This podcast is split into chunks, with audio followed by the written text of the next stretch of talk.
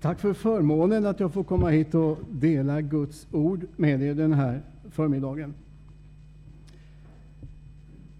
Tankarna går och jag satt i, i bilen på vägen hit. Och så kom jag att tänka på Paul Kobilarts, en amerikansk hockeyspelare som var här i trakten. Han bodde i Skillingaryd och han jobbade med något som heter Sport for Christians. L eh, vad heter det? Sport for Life heter det. Ja, så var det. Härlig kille. Han kämpade med språket, att lära sig svenskan. Och jag minns att han hade lite problem med Skillingaryd. Det var Skillingaryd. Ni vet så här. Och han sa en gång, det var bättre om jag bott i Hook. Men eh, tanken kom tillbaka när offersången gick här. För att eh, han är nog den enda jag vet som det skulle tas upp en kollekt till församlingskassan. Han rörde ihop det lite och så säger han, när han pålyste detta, vänner, nu ska vi ta upp kollekt till Försäkringskassan. ja. Temat för den här söndagen det är andlig klarsyn och det är också vad jag kommer att tala om i ganska vida perspektiv. Eh, texten finner vi i Matteus evangeliets sjunde kapitel. Jag kommer läsa ifrån den femtonde versen och framåt. Symbolen för den här söndagen det är fyrtornet som står där och lyser. Och nu ska jag läsa texten och jag tror vi kan resa oss upp i kyrkan tillsammans och ta emot Guds ord så.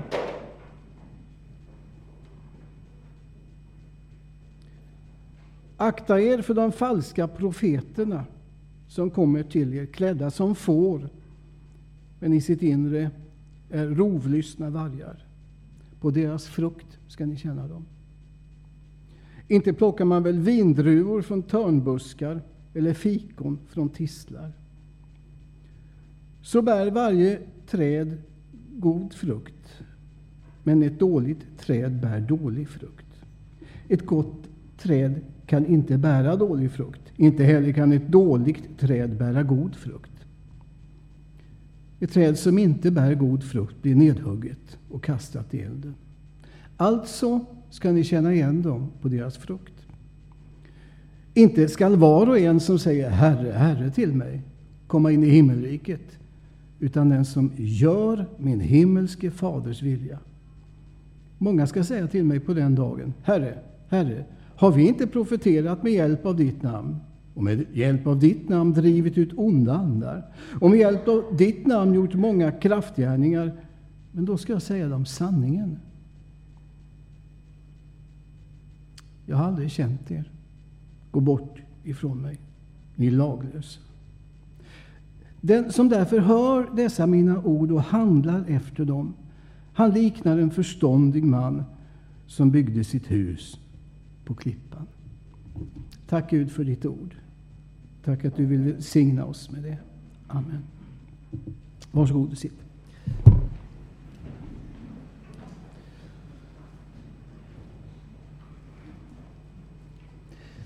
Mycket här i livet handlar om att skilja mellan falskt och äkta.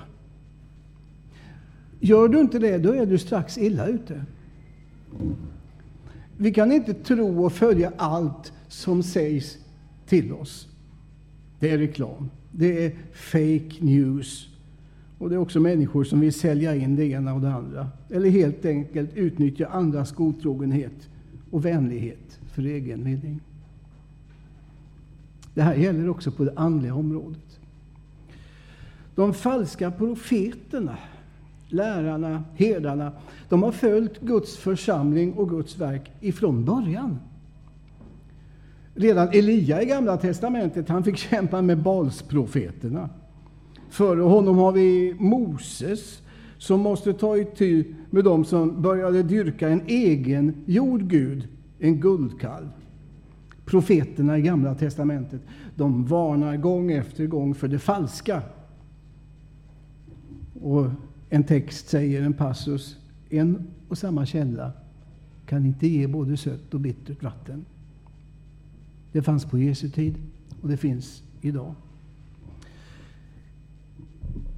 Så texten jag började läsa, akta er för de falska profeterna. Det är ett varningsord som gäller än idag. Och nu ska du få följa med mig ut i skogen. Ja. Jag är ju den sorten som älskar att ta svampkorgen och ge mig ut. Jag tycker om det. Har vi fler sådana? Ja, vi är några stycken. Och jag, jag är en riktig skogsmulle. Jag tycker om att vara ute och fiska också. Och jag mår väldigt bra av att gå där och trampa runt med min svampkorg. Och man går där liksom och, och skannar. Ser något gult lysa till där borta i mossan och går dit och har hittat ännu ett fallet björklöv. Ja då. Men trägen vinner. Man ger inte upp i sitt sökande, eller hur?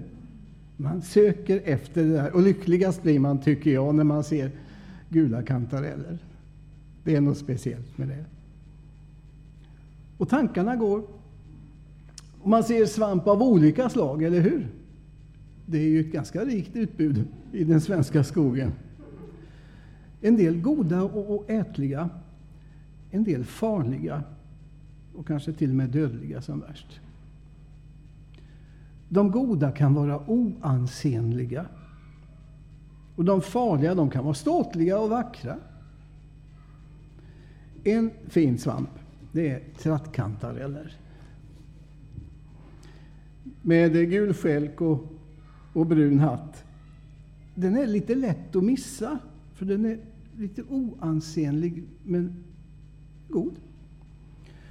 Och jag tror att många svampplockare delar erfarenheten med mig. Man går där och söker och, och söker. Det är lite som livet självt. Människan är sökande. Och det märkliga med de där trattkantarellerna är att, att man ser dem ofta inte alls först. Tills du plötsligt upptäcker och tittar ner att ja, men där är en. Och sen är det som om som om fjällen faller från ögonen och du kan stå i ett helt fält av trattkantareller. Ja, du nickar och känner igen det. Och det är en speciell upplevelse. Så mycket välsignelse man drabbas av plötsligt. Eh. Och där borta, där står det en rödvit flugsvamp och den struntar du i, eller hur? För du vet och har lärt dig att den är falsk. Du skiljer mellan det goda och mellan det onda. Därför att du har lärt dig konsekvenserna av vad du stoppar i dig. Det finns en svamp som är lite lömsk. Den heter spindelskivling. Den är giftig, men den kan finnas mitt uppe i, i trattkantarellerna. Och nu börjar vi närma oss bibeltexten igen. För du kan inte oförbehållsamt bara plocka allt som står där runt omkring dig. Man måste kolla lite. I nyandligheten så gör man det. I det nyandliga smörgåsbordet, där finns allt. Det betyder inte att allt är bra. Alla andar, säger skriften, är inte från Gud.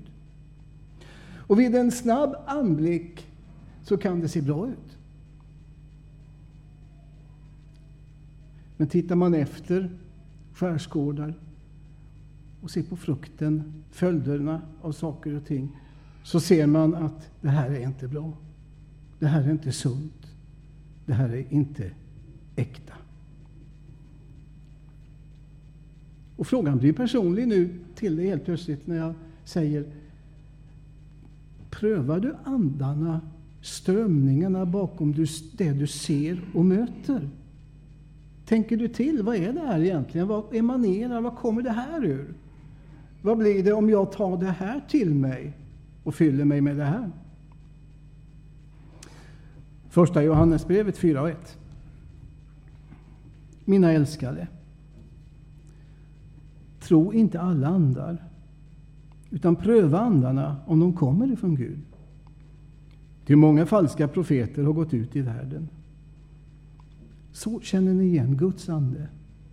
Varje ande som bekänner att Jesus är Kristus, som har kommit i köttet, han är ifrån Gud. Och varje ande som inte bekänner Jesus, han är inte ifrån Gud.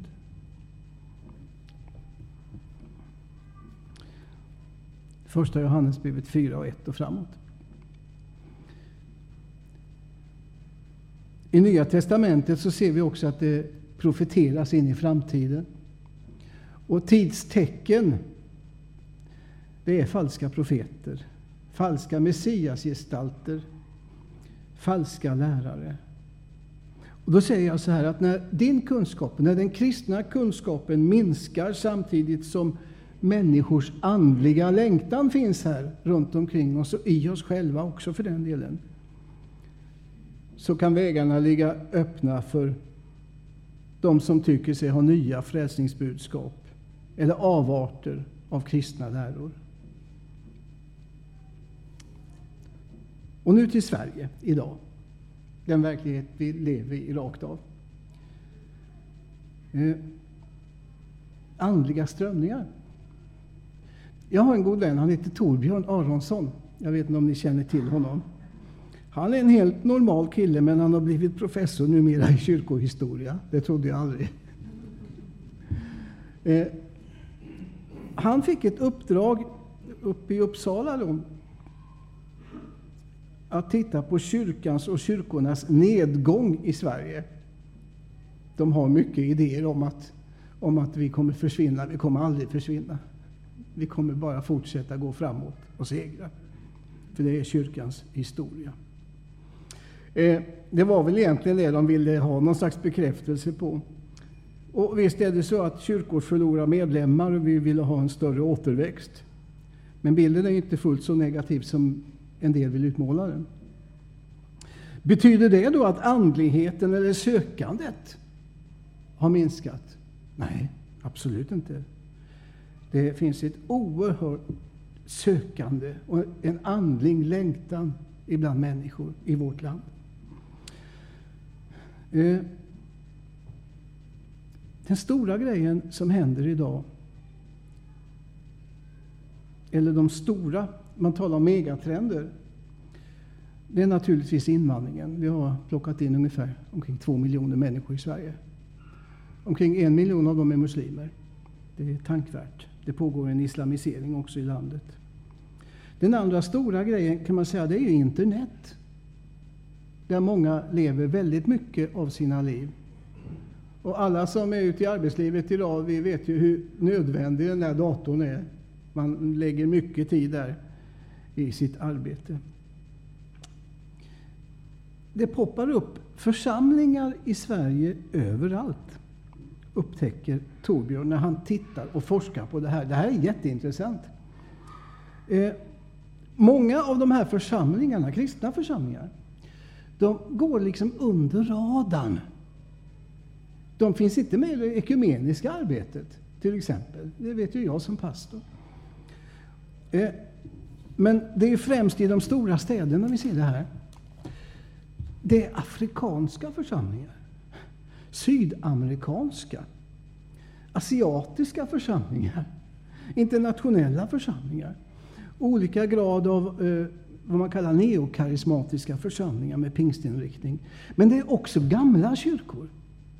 Här kommer till det här landet människor, och jag har mött en del och också fått inliva människor från alla de olika hållen i, i, i församling där jag arbetar. Ifrån till exempel Syrianska kyrkan, jättestor i Sverige. Armeniska kyrkan som har en lång och djup historia. Det är en gammal kyrka. Jag känner djup respekt för, för deras tro. De har under lidande och förföljelser burit tron, burit korset genom sekler. Alltså. Eh, vi har anglosaxiska nätverk. Och sen allt som händer på internet också. Bara det är ju en berättelse. Så det pågår en oerhört stor kristen rörelse i Sverige. Från, och nu säger jag det som jag känner det, djupt traditionella kyrkor till rena rama, ibland mumbo jumbo-församlingar. Och jag menar det jag säger. Som, som, som är, är gränslösa och, och som berör hela det här skeendet, säger jag, berör ju hundratusentals människor i Sverige och är ett växande skeende. Många av de här grupperingarna de, de är ju, de ansvarar till exempel argentinsk, argentinare som har kommit hit, neokarismatiker, eh, karismatiska metodister, bara för att ta något. De, de, de ansvarar inte mot någonting i Sverige. De är inte med i någon ekumenik. De ansvarar mot huvudförsamlingen i Buenos Aires. Liksom det, det är en helt annan värld vi lever i. Och jag önskar ju att vi egentligen ännu mer kunde finna varandra. Och ännu mer också att vi som traditionella församlingar kan införliva människor i trons gemenskap. Sen har vi nyandligheten då. Eh, Torbjörn han har sammanfattat det här i en bok förresten, om du skulle leta efter böcker, som heter Ett nytt karismatiskt landskap i Sverige. Sen har vi nyandligheten, och den är stor. Den är överraskande stor. Eh, det andliga smörgåsbordet, som man säger, det låter ju så generöst. Men eh, där finns allt. Ätligt som oätligt. Sunt som giftigt. Men tesen där är bara att stoppa i dig. Medan den kristne får ordet pröva andarna. Den falska förkunnelsens främsta kännetecken är att den predikar ofta det som förväntas, som ligger liksom lite rätt i tiden. Och eh, för att använda ett ord ifrån Lukas 6 och 26, det som kliar i öronen, som är lite behagligt. Profeten Mika, han tar upp det här. Han säger så här. De säger, allt står rätt till. Alltså, det är inget fel på dig, det är fel på samhället, det är fel på kapitalet, det är fel på generna, någonting. Man omyndigförklarar människor med det här tänkandet. Den kristna tron och omvändelsen, det är ett myndigförklarande. Vet du det? Gud ger dig ett oerhört stort förtroende att förvalta ditt liv. Han ger dig möjligheten att pröva din väg. Det är den ena sidan av falskheten. Den andra sidan, det är apokalypsen. Undergångsstämningarna. Vi ser det till exempel i miljörörelsen idag. Som ibland urartat till att bli rena, rama miljöfascismen där det görs uttalande om att man borde utrota alla barn därför att det ska inte födas barn till den här världen för människan skadar ju bara naturen. Alltså absurditeten, nu var jag längst ut på skalan. Men den här miljörörelsen som finns idag, den, den är apokalyptisk på många sätt. Det handlar om undergång och den är till och med ganska så religiös i sin framtoning. Och ibland ganska så faktaresistent. Så vi lever ju i starka brytningar, visst är det så?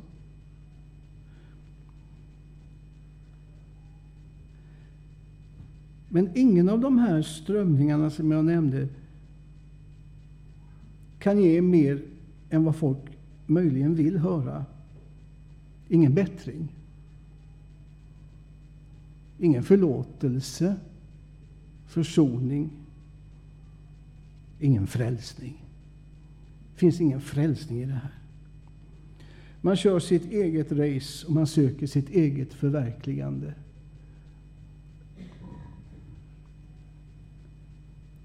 Prövostenen, och den blir allt mer tydlig, det är Jesus förkunnelsen. Vem är Herre i ditt liv? Vem bekänner du som Herre? där ligger kraften till också att bli bevarad ifrån de mörka strömningarna i tiden. Den urkristna bekännelsen den var väldigt enkel, men väldigt bärig. De sa Jesus Kristus är Herre.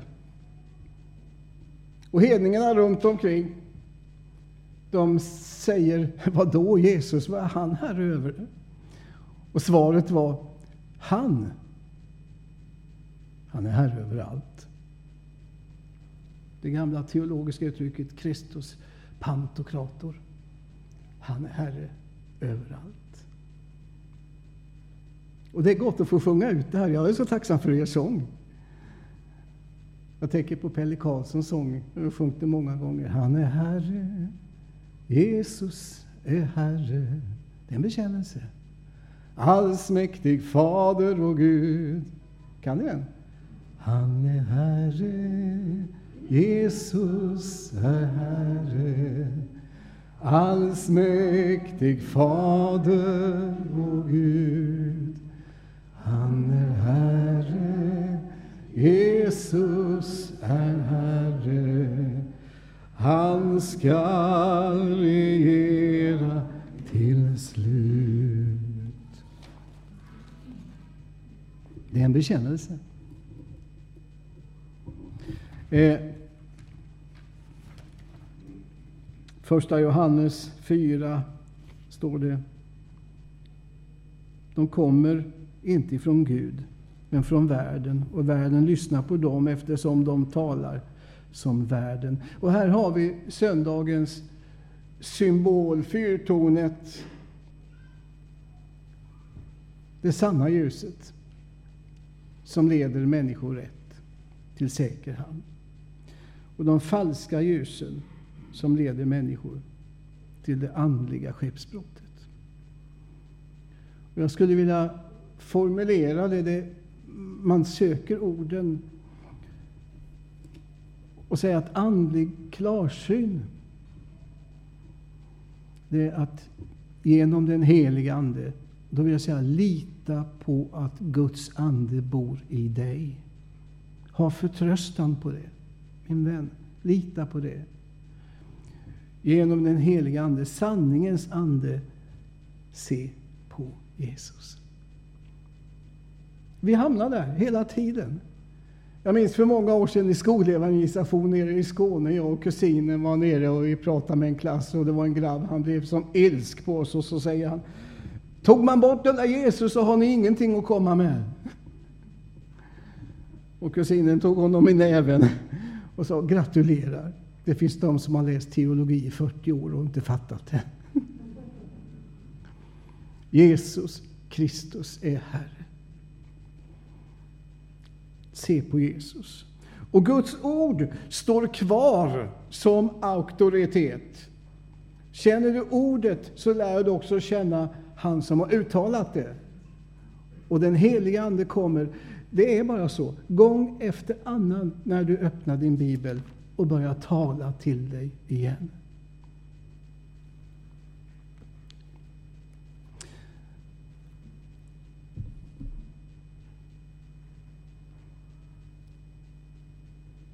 Det behövs, jag hoppas ni förstår mig nu, det behövs normala, trygga, sunda, andliga miljöer. Där man kan komma, vara den man är, för att bli den man är ämnad att vara. Till och med Jesu lärjungar vid olika tillfällen i Nya testamentet ställer ju en fråga. De säger, de tittar på varann och så säger de gång efter annan, vem är han? Vem är han? Till och med stormarna och vinden lyder honom. När de ser hans kraftgärningar och tecken som han gör så förundras de så över den Jesus och de förstår han är så mycket mer. Och en dag så konfronterar nästan Jesus Petrus och säger Ja, vem säger folket mig vara? Ja, det fanns många idéer om det. Vem säger du då att jag är? Då brister förlåten. Han säger, du, du är Messias, den levande Gudens son. Halleluja. Det är honom vi söker. Det är honom vi lever med. Det är honom vi lever för. Han är Messias. Han är Människosonen. Ett uttryck som jag tror används vid 81 olika tillfällen i evangelierna. Jesus använder det om sig själv. Människosonen. Han säger, jag har kommit för att ge mitt liv till lösen för många. Den är Jesus. Åren går. Jag blir bara mer och mer förundrad över den Jesus. Det är inte så att det krymper och man känner att ja, jag har väl fått ut mitt här. Utan det bara växer. Och jag förundras mer och mer över hans stor, storhet. Över att han kan älska en syndare som mig. Att han finns där vid din och min sida. Och också jag har en märklig upplevelse av uppladdning. Jag måste få berätta. Jag tog det i telefon när vi pratade.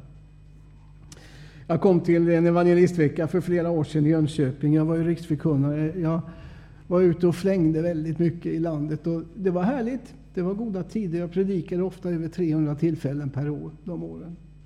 Levde bara i det här. Eh, men jag var väldigt sliten. Och eh, det är så skönt ibland att, att bara få sätta sig i bänken och höra Guds ord. Eller hur? Och för mig som har stått så mycket på plattformen, jag älskar att höra er och sjunga. jag har stått där så många gånger själv och sjungit. Och nu fick jag lägga det åt sidan och ägna mig åt det som är min huvudsakliga kallelse i livet, att förkunna ordet. Jag älskar det. Så eh, kom ett tillfälle till förbön. Och jag tänkte som du där att det är väl inget att fundera över. Jag behöver det här. Och det var inte någon katastrof, men jag körde på fälgen, får man väl säga, den gången. Så jag går fram i förbönen. kommer vänner, någon jag känner och de jag inte känner. Ber för mig. Några, några la händerna på mig och bad. Och där fick jag en sån rolig och märklig bild i förbönen. För min telefon var sån här att när man satte in laddningen i telefonen så var det ett antal pinnar så här som gick upp. Känner ni igen det? Man hade sådana telefoner på den tiden. Ja. Telefonnostalgi. Och jag fick den bilden framför mig. Här står jag, det fylls på. Och jag har varit i många sammanhang genom åren ifrån mycket traditionella till mer karismatiska. En del människor tror att påfyllning i det kristna sammanhanget det är som att råka ut för en högtrycksspruta. Men jag har en bild där också som kom för mig och det är bilden av försök att fylla ett glas vatten med högtryckssprutan. Men så har vi bilden ifrån Gamla testamentet. Den är så fin. Med, med profeten som kommer till profetänkan. De har ingenting. De har förlorat allt och hennes man är, är död och borta. Och de är förtvivlade. Och han frågar, vad har ni i huset? Och hon säger, ja, ja vi har ingenting. Jo, vi har en liten flaska smörjelsolja. Det är vad vi har. Och så får hon uppdraget att fylla på. Och ifrån den här lilla flaskan, det är ju så vi kan känna oss, obetydliga. Så, så får hennes söner gå ut och låna kärl i bygden. Ni kan ju tänka, man knackar på och säger, har ni något kärl över vi, vi kunde få låna? Det gjorde de. Och sen ifrån den lilla flaskan så fyller de kärl efter kärl efter kärl tills alla behov är fyllda. Och då avstannar oljeflödet. Vilken underbar bild på den här förmiddagen. Va? Alltså, vem är jag att predika egentligen? Det som ingenting var i världen, det är utvalt till Gud. Men jag får vara ett litet kärl. Och du kan vara det också. Till välsignelse för andra. Och därför har jag känt det så angeläget och profetiskt riktigt det du sa till mig när vi talade om, om den här gudstjänsten. Att måtte det bli en gudstjänst där vi fyller på. Där vi kommer med vår längtan till Gud. Och själv så är jag sån så jag, jag är bara tacksam att jag, jag får vara med. Och jag vill vara med och välsigna dig i avslutningen på den här gudstjänsten. Vår bekännelse till sist då, den är Jesusbaserad. Och den är väl förankrad i Guds ord och i Guds församling genom tiderna när vi säger Jesus är Herre. Åter ett gammalt uttryck. Kyrkan lever, församlingen lever därför att Jesus lever. Amen.